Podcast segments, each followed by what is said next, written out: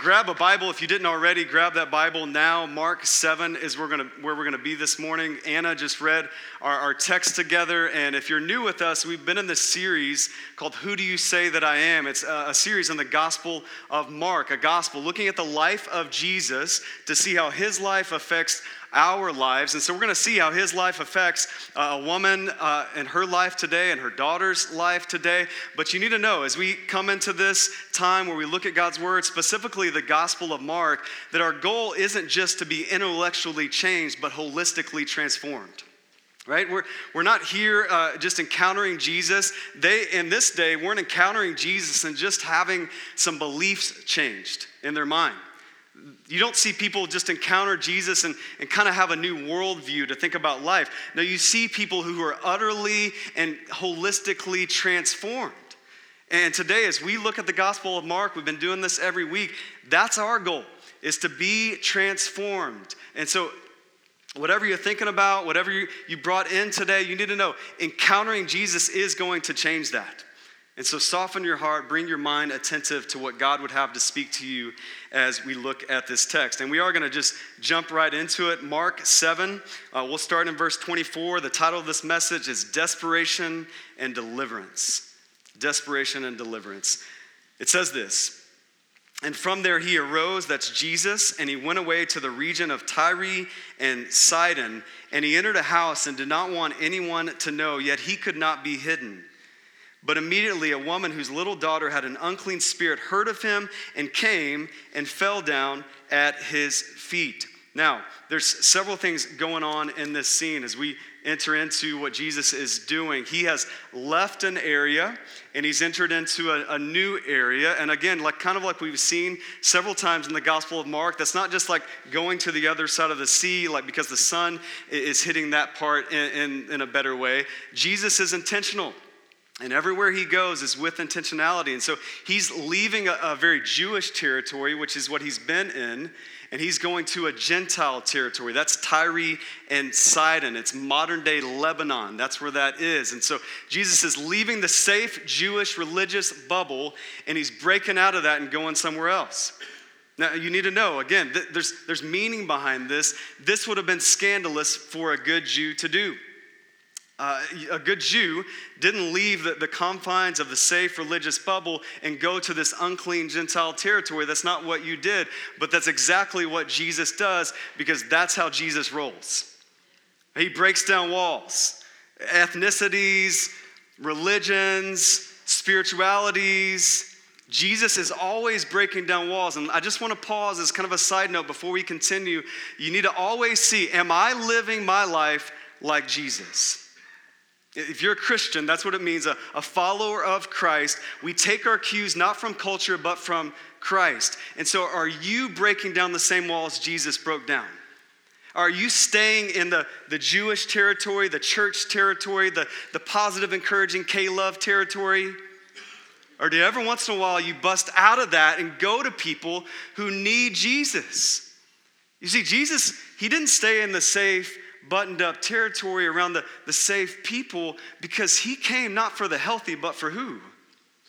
The sick. So he went to the people that, that he was called to go to that, that need him, that need to hear about him, that need to see him teach, that need to see the miracles performed. And, and Jesus would always break down these walls that had been there for thousands of years and he says, I'm going to be something different. I'm going to go to people who are different and get around them. And so we need to ask, are we living like Jesus?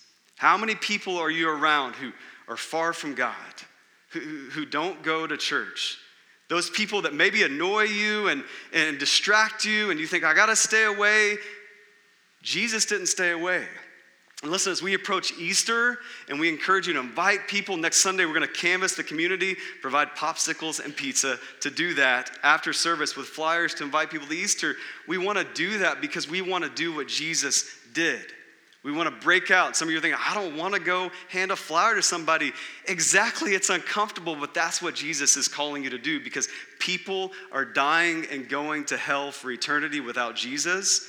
And He's called you, and He's called me to break down some walls and point them to Jesus. And there's never a better time than Easter. because a lot of people culturally just go to church on Easter. And so we can invite them and we encourage you to do that. And so as we look at the way Jesus lived, we want to see how we live. That's the whole point of going through this series in the Gospel of Mark. And so that's one thing you see in this scene. The second thing you see in this scene is Jesus is trying to get some rest. Look at what Mark says. He says he enters a house and didn't want anyone to know. Uh, we see this rhythm with Jesus. He, he does a lot of ministry with people, he teaches people, he's got the crowds following him everywhere he goes, but he doesn't stay in that place. He gets alone. He goes to a desolate place. He goes to, uh, in this case, a house somewhere in a Gentile territory. He's trying to get alone but it's not happening. Mark says it this way He could not be hidden. A woman, seemingly out of nowhere, just shows up. This is like a parent with toddlers. Right? You turn around in the kitchen, you're stumbling over them, right? You get out of the shower, they're waiting there with the towel, right? They're everywhere you go. Gentile territory, another territory, Jesus shows up. There's a woman there, there's someone there. That's what's happening in this scene. And what's amazing Look at the text with me. It says she's there because she heard of Jesus. Now, I know it's hard for us to imagine a day without cell phones, iPhones, social media, news, but that was this day. College students, there was a day, right? And they heard about Jesus. This woman heard about Jesus and shows up at a house to meet him in another territory. Now, how does that happen?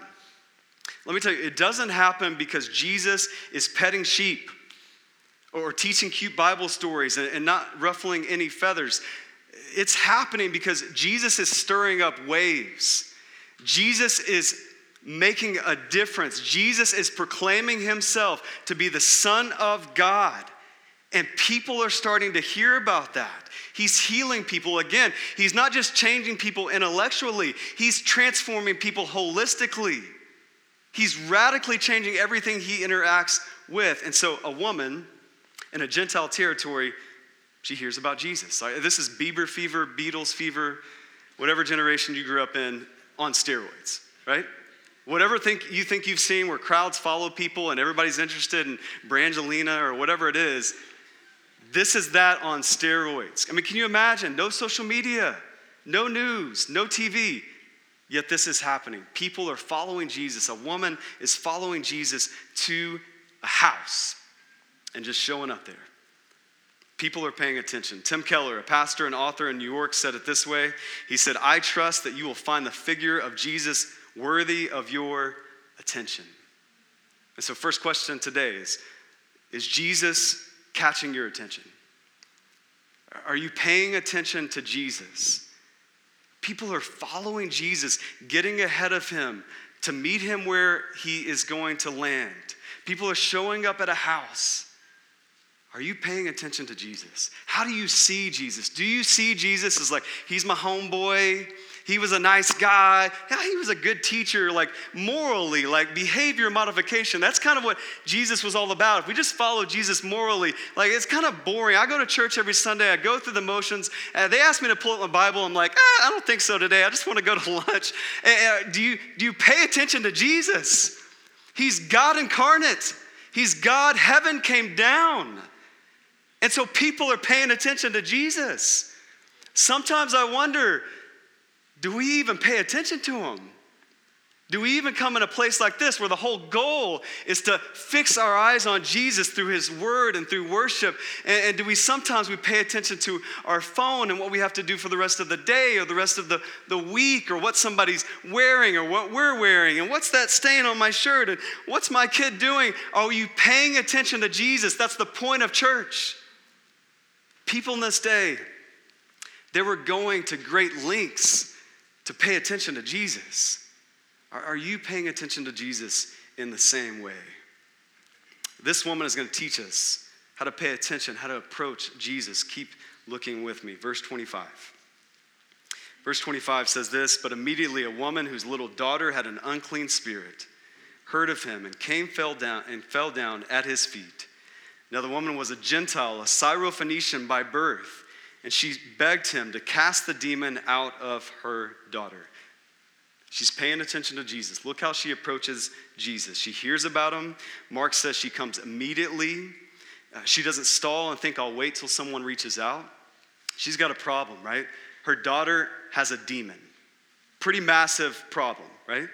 And she doesn't think, maybe you've had a problem. She doesn't think, well, you know, somebody will reach out to me. I mean, I'm depressed and I'll just wait. I'll wait. Somebody's going to call. You know, I, am struggling with this sin, and you know what? This sin has been gripping me for longer than I'd like to admit.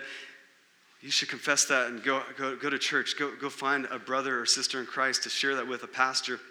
I'm just going to, I'm going to wait for somebody. You know, somebody will come to me. Somebody should come to me. This woman, her daughter has a demon, and she doesn't stall and think, somebody will come to me. She doesn't stop by her friend's house and vent about it for a while. She goes directly to who? To Jesus. And it says she she falls at his feet. It says verse 26, she begs. Matthew's account, Matthew 15, we see the same account of this. It says she begs unceasingly. She goes directly to Jesus she falls at his feet and she's begging him unceasingly. This is a bold and persistent approach to Jesus. He's got her attention and she's approaching him boldly and persistently. Now, who is this woman to approach Jesus that way? Uh, she must have been somebody of some religious rank. She must have been someone who had political power. And the answer would be to both those questions no. Who is this woman? She's a mom. How does this woman have this boldness, persistence? She's a mom, and her kid is in trouble. You ever seen a mom when their kid is in trouble? You ever seen a mom when their kid doesn't get the beanie baby? I mean, moms will do anything for their kids. Amen, moms? I mean, something else could be going on with somebody else, and you, you, don't even bat an eye. You're just like, oh, okay, yeah, what's going on? But my kid screams out at night, it's, it's 911, right? It's emergency. I'm going to do that for my kid. Uh, where your kids are going to go to school. I think right now we have a, a nine year old, and she has the opportunity to pick her middle school. It's very stressful. It's like picking a college, right? Her whole success, her whole life, my uh, identity as a dad relies upon what middle school we pick. That's the way it feels sometimes, right? Now, why do I feel like that? Because I'm a dad, because I'm a parent, because you're a mom, this is how she approaches Jesus because she's a mom with a kid who has a demonic spirit. So, how do you approach Jesus? Like a mom. Like a mom who is so bold and persistent, not because you have the religious or the moral credentials to, to go to Jesus, not because you've done everything right, not because you know all the Bible verses. You approach Jesus with a desperation because you're troubled because something is troubling you so much that you're willing to trouble Jesus. You have a desperate, you have a bold persistence, just like a mom would with her child. You see, she's in a Gentile territory. She's, she's a pagan woman. She doesn't have those credentials, but she knows something is wrong and she knows Jesus is the one who can fix it. And so she goes before him boldly and desperately. Do you go to Jesus that way? We see Jesus' response Look at verse 27. He says to her, Let the children be fed first, for it is not right to take the children's bread and throw it to the dogs. So, TV timeout. That was weird. Right? You can say that was weird. That was kind of weird, right? I just encourage you come to Jesus, bold persistence, like a mom would if her child was hurting. And Jesus' response is, Why don't you let the children be fed first? Don't take the children's bread and throw it to the dogs. Seems like Jesus is calling her a dog. What's going on here? Uh, somebody this week was like, hey, how much time does it take you to prepare sermons each week? Like, how much prep time, study time on a typical week? And I was like, well, you know, sometimes 20 ish hours. It depends on the topic and the text. I said, this week I'm talking about dogs and demons. So it's taken me a little bit longer to prepare this sermon, but right, it's, it's a little bit confusing. And so we want to ask what, what's going on here contextually what is going on here. Here's what we see is Jesus is giving a very short parable. Uh, you see Jesus do this all the time in the Gospels. He speaks almost in code, like a story, an illustration, to relate back to a truth. And that's what he's doing here. And he's saying, You know how it is in families. First, you feed the children, and then you feed the dogs. And what he's getting at is sequence. And again, remember, Jewish territory, Gentile territory. There, there, there is a gap there. And what Jesus is talking about is the Old Testament. That there was a sequence to the way God worked. And at first, he went to the Israelites, not because they were special. Uh, read the Old Testament, right? Read the Old Testament. Not because they, they knew all the right things to do, they didn't. God chose in His sovereignty to go first to the Israelites, this ragtag bunch of people, and say, hey, I'm going to work through you to reach everyone else. Abraham, what does He say to Abraham? I'm going to bless you so you can bless the nations. And through you, I'm going to do that. The Israelites were God's channel to do that. And so Jesus is, is letting her know and giving a short parable to say, hey, this is the order and how God works is he goes first through the Israelites and then to everyone else. And as I read that and even knowing all those details, I still thought, yeah, but Jesus, why? I mean, you're God in the flesh. You can change the sequence. I mean, you could have just said to her in that moment, her daughter is in trouble. She has this bold persistence, this desperation. You could have just said to her, Hey, I love you. And I love your daughter. You know what? She is precious in God's sight, and she is made in His image with inherent dignity and worth. And it doesn't matter that you're a Gentile or a Jew, it matters that God created you. I love you, and I'm, let's go heal your daughter. And that's the way I would write it. And that's the way I would have done it. And as I thought about that, I was convicted to say, I want Jesus to be more like me. And if I really think about it, when I read the Gospels, I mean, yes, Jesus is love and he's caring and he's gracious and he does put the little children around him. And, and Jesus is all those things, but Jesus says some crazy things. Have you read the Gospels? I mean, Jesus says at one point, like, people are trying to follow him and they're like, hey, no, let me go bury my, my family. And he's like, you're supposed to hate your family. Jesus says, hey, take up your cross, deny yourself, and follow me. Jesus says some scandalous, offensive things that are hard to hear, right? And if I could make Jesus up in my own image, he wouldn't have said this. It would have went differently. And there's a lot of cases like that. But here, here's the reality is we don't really want that. We don't really want a Jesus who's buttoned up and fits in our boxes, who does everything we think he should do, who never contradicts us, who never rubs us the wrong way, who, who never checks our preferences and our personality. We don't want that Jesus. You need a Jesus who will speak directly to you. You need a Jesus who will say the things you don't want to hear. You need a Jesus who's wiser than you, who's saying something that seems a little odd because we need to be a little bit more desperate to say, okay, Jesus, I don't understand that. If you were just like me, I would understand it, but I don't. And so therefore, I need you to help it make sense, to help me follow you, to say a hard word. And some of you, you have a Jesus, and maybe you've even said that, like, I like to think of Jesus as. That's like Will Ferrell, like baby Jesus. I like to picture Jesus like this. And none of us go that extreme Talladega Nights reference, just by the way. None of us go that extreme. Like, I like to think of Jesus as a baby and with a tuxedo shirt on because he's ready to party, right? We don't go that extreme. We're like, in a Bible study, you've probably said, I like to think about Jesus like this. Personally, like, I like to think about Jesus like this. And when you read something hard, you're just like, keep thumbing through. Like, maybe I'll get to love. For God so loved the world. There we go. Listen, you don't want to be in that place. Because when you do that, here's what you're doing you are not getting Jesus, God in the flesh. By him, through him, for him, all things were created. Lived, died, and resurrected for your sin to defeat Satan, sin, and death and the grave. You're not getting that, Jesus. You're getting a, a little God that you've created in your own image. And what's the problem with that? Well, that God's too much like you. He, he can't help you. Uh, that God will die with you. But even before that, He's not powerful enough, He's not sufficient enough to heal your disease, to forgive you of your sin, and to solve your relational conflict. You need a different Jesus than you. And so, if you have a Jesus that never contradicts you, who never rubs you the wrong way, you might want to read the Gospels, read the Bible, and realize Jesus is full of grace, but he's also full of truth.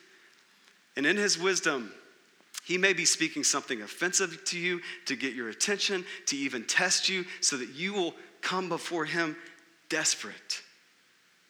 That's what he's doing with this woman. Would I have done it this way? No, but that's good because I'm not Jesus and I don't need to be.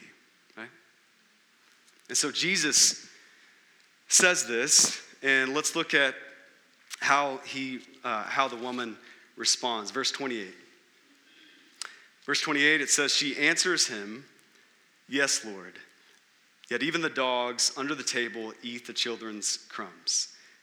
Notice this woman came with bold persistence. Now she comes with humility.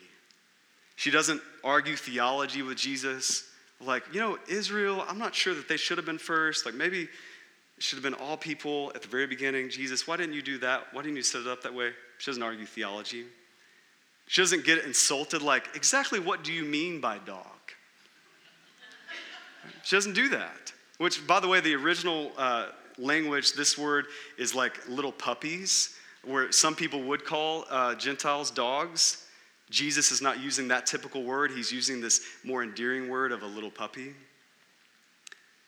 But she doesn't get insulted, she doesn't argue theology.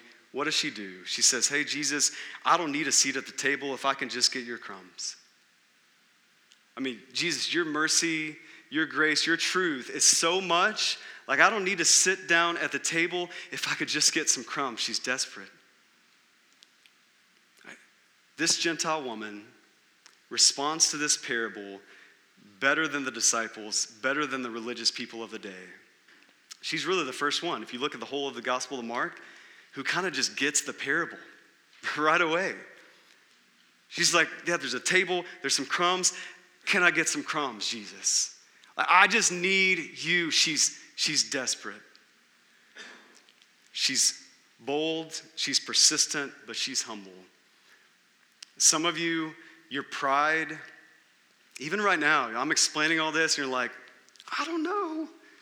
I don't know if I agree with that, and I don't like this whole idea of I can't have Jesus to fit my preferences, and your pride is getting in the way of your relationship with Jesus. Your pride is what's keeping that sin hidden instead of being brought to the light. Right? Your pride is what's keeping your marriage in that difficult place where you know hey, all I have to do, instead of defending and deflecting, I could repent and forgive with my spouse. And if I just soften things by repenting first, like we could start to work on things and maybe go to counseling and maybe do all these other things, but it would start with a more softened heart. And you can't because your pride is getting in the way. Listen, this woman approaches Jesus boldly, persistently, but she also does so with humility. And that's what we need to do. And that's how we approach Jesus. C.S. Lewis said it this way As long as you are proud, you cannot know God. As long as you are proud, you cannot know God. A proud man is always looking down on things and people, and of course, as long as you're looking down, you cannot see what is above. Right? She approaches Jesus boldly, persistently, humbly, how do you approach Jesus? Look at what Jesus does in response. Verse 29, he says to her, For this statement you may go your way, the demon has left your daughter. Verse 30, and she went home and she found the child lying in bed, and the demon was gone. Matthew 15, it says he looks at her great faith and he heals her daughter. You see desperation leading to deliverance. This is always the way it works. Desperation is what leads you to deliverance. Not, hey, I'll just kind of change this and adjust this. I'll just download this app. I'll just, yeah, just, I need some different moral checklists. I need to remind myself and declare to myself who I am every day. And no, I'll just try this strategy. I'll just try this self help. No, you need the Savior. And you need a desperation that will lead to your deliverance. That's what happens with this woman. That's the way God works. And so I want to give you a couple takeaways and then I want to ask a question as we close. First takeaway is this. If you're taking notes, write this down. Evil is real. We haven't talked about it really yet, but this little girl is possessed by a demon. Evil is real. There's a spiritual realm, there's spiritual warfare. Satan is real. You have an enemy who, who's out to, to kill, steal, and destroy you. He's the father of lies, scripture tells us. Evil is real. And what we see in this passage is kids aren't excluded, right? This little girl, I don't know how old she is, but, but she is experiencing this evil. Kids are not excluded. You see, all of life, the Christian life, is not just a life, it's not just a relationship, it's a battle. And your kids are part of that. It's a why do we do PBC Kids? Why don't we make little disciples in our kids' ministry? Why don't we proclaim the gospel to them every Sunday? Why are we encouraging you to, to step in and participate in that? Is because kids, just like you, there's a battle for their soul. And some of you who don't have kids, you just think, well, all kids these days on their Instagram, on their phone. They don't listen, they don't respect anybody. And you kind of just chalk it up to like, oh, kids these days, like in our day. And uh, there's a battle for their soul. Do you realize that? That's why it's such a big deal to, to be, as a parent, pointing your kid to Christ. That's why it's such a big deal for every Sunday. For people to step up and say, it's gonna be a little wild, kids are crazy, but we're gonna teach them about Jesus, songs about Jesus, however we can get it in their head. We're gonna do that because there's a battle for their soul. And you see it in our culture, don't you? It's not just, oh, kids these days. Like, not when there's sexting. Not when, instead of the most scandalous thing happening at school, is when somebody says, hey, would you like to go on a date with me? But would you like to have sex with me in the first conversation? Not, not when body image is more confusing and more threatening to our kids than ever before. Uh, not when identity is more confusing in our culture than ever before. Not when depression and anxiety is at an all time high, not just among adults, but with our kids. That the age is dropping as the stats keep increasing, the age is dropping. Do you see this? The kids are more distracted, kids are more anxious, kids are more depressed, kids have more peer pressure than ever before. And listen, I'm not saying that all of that is Satan, but some of it is. Why? Because there's an enemy who kills, stills, destroys. He's the father of lies. You think some of these kids are believing lies? Who's the father of lies? Satan. Listen, I'm not trying to scare you. If you're a parent, you're like, oh my gosh. I'm not trying to scare you. I'm trying to sober you. There's a battle in your life, there's a battle in your kid's life. Evil is real. We see it in this passage, and kids aren't excluded. Now, I, am not telling you to, to be scared and be like, well, I got to protect my kids. I, I knew this was coming, right? We got to shut all electronics down. Right? Only positive, encouraging K-LOVE from now on, right? I'm not telling you just get in your bubble and protect your kids, build a 10 foot wall in front of your house. Right? Don't do that. Right? I'm telling you not to protect your kids, but to point them to Jesus. You see, I'm a dad, I have three kids, and I think about all these things, and guardrails are good, and morals are good, and we're, we're talking through all those things, especially as our kids get older.